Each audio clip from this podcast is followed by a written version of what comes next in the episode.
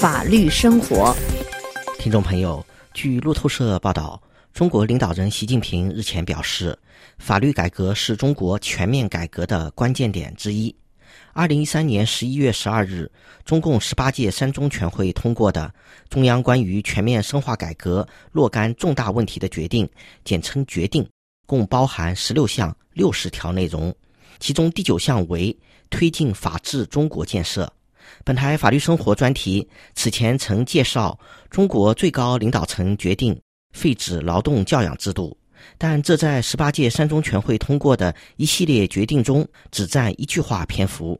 本次法律生活为听友们简单介绍决定第九项中的其他内容重点，感谢收听。决定第九项说，建设法治中国必须坚持依法治国、依法执政、依法行政共同推进。坚持法治国家、法治政府、法治社会一体建设，深化司法体制改革，加快建设公正、高效、权威的社会主义司法制度，维护人民权益，让人民群众在每一个司法案件中都感受到公平正义。决定第九项又分五条，这五条分别为：第三十条，维护宪法法律权威；第三十一条。深化行政执法体制改革，第三十二条，确保依法独立公正行使审判权、检察权；第三十三条，健全司法权力运行机制；第三十四条，完善人权司法保障制度，维护宪法法律权威。决定第三十条重申，宪法具有最高权威，要进一步健全宪法实施监督机制和程序。坚持法律面前人人平等，任何组织或者个人都不得有超越宪法法律的特权，一切违法宪法法律的行为都必须予以追究。普遍建立法律顾问制度，完善规范性文件重大决策合法性审查机制，深化行政执法体制改革。决定第三十一条提出，整合执法主体，相对集中执法权，推进综合执法。着力解决权责交叉、多头执法问题，减少行政执法层级，加强食品药品安全生产、环境保护、劳动保障、海域海岛等重点领域基层执法力量，完善行政执法程序，规范执法自由裁量权，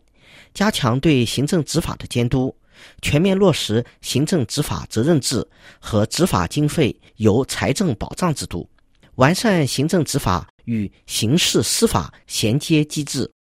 确保依法独立公正行使审判权、检察权。决定第三十二条提出，改革司法管理体制，推动省以下地方法院、检察院人财物统一管理，探索建立与行政区划适当分离的司法管辖制度，建立符合职业特点的司法人员管理制度。健全司法执法人员的统一招录、逐级遴选等机制，完善司法人员分类管理制度，健全司法执法人员的职业保障制度，健全司法权力运行机制。决定第三十三条提出，优化司法职权配置，健全司法权力分工负责、相互配合、相互制约机制。加强和规范对司法活动的法律监督和社会监督，改革审判委员会制度，完善主审法官合议庭办案责任制，明确各级法院职能定位，规范上下级法院审级监督关系，推进审判公开、检务公开，录制并保留全程庭审资料，增强法律文书说理性。推动公开法律生效裁判文书，严格规范减刑、假释、保外就医程序，加强监督制度，广泛实行人民陪审员、人民监督员制度，完善人权司法保障制度。决定第三十四条重申，国家尊重和保障人权，进一步规范查封、扣押、冻结、处理涉案财物的司法程序。健全错案防止、纠正、责任追究机制，严禁刑讯逼供、体罚虐待，严格实行非法证据排除规则，逐步减少适用死刑罪名，废止劳动教养制度，完善对违法犯罪行为的惩治和矫正法律，健全国家司法救助制度，完善法律援助制度，完善律师职业权利保障机制和违法违规职业惩戒制度，发挥律师在依法维护公民和法人合法权益方面的重要作用。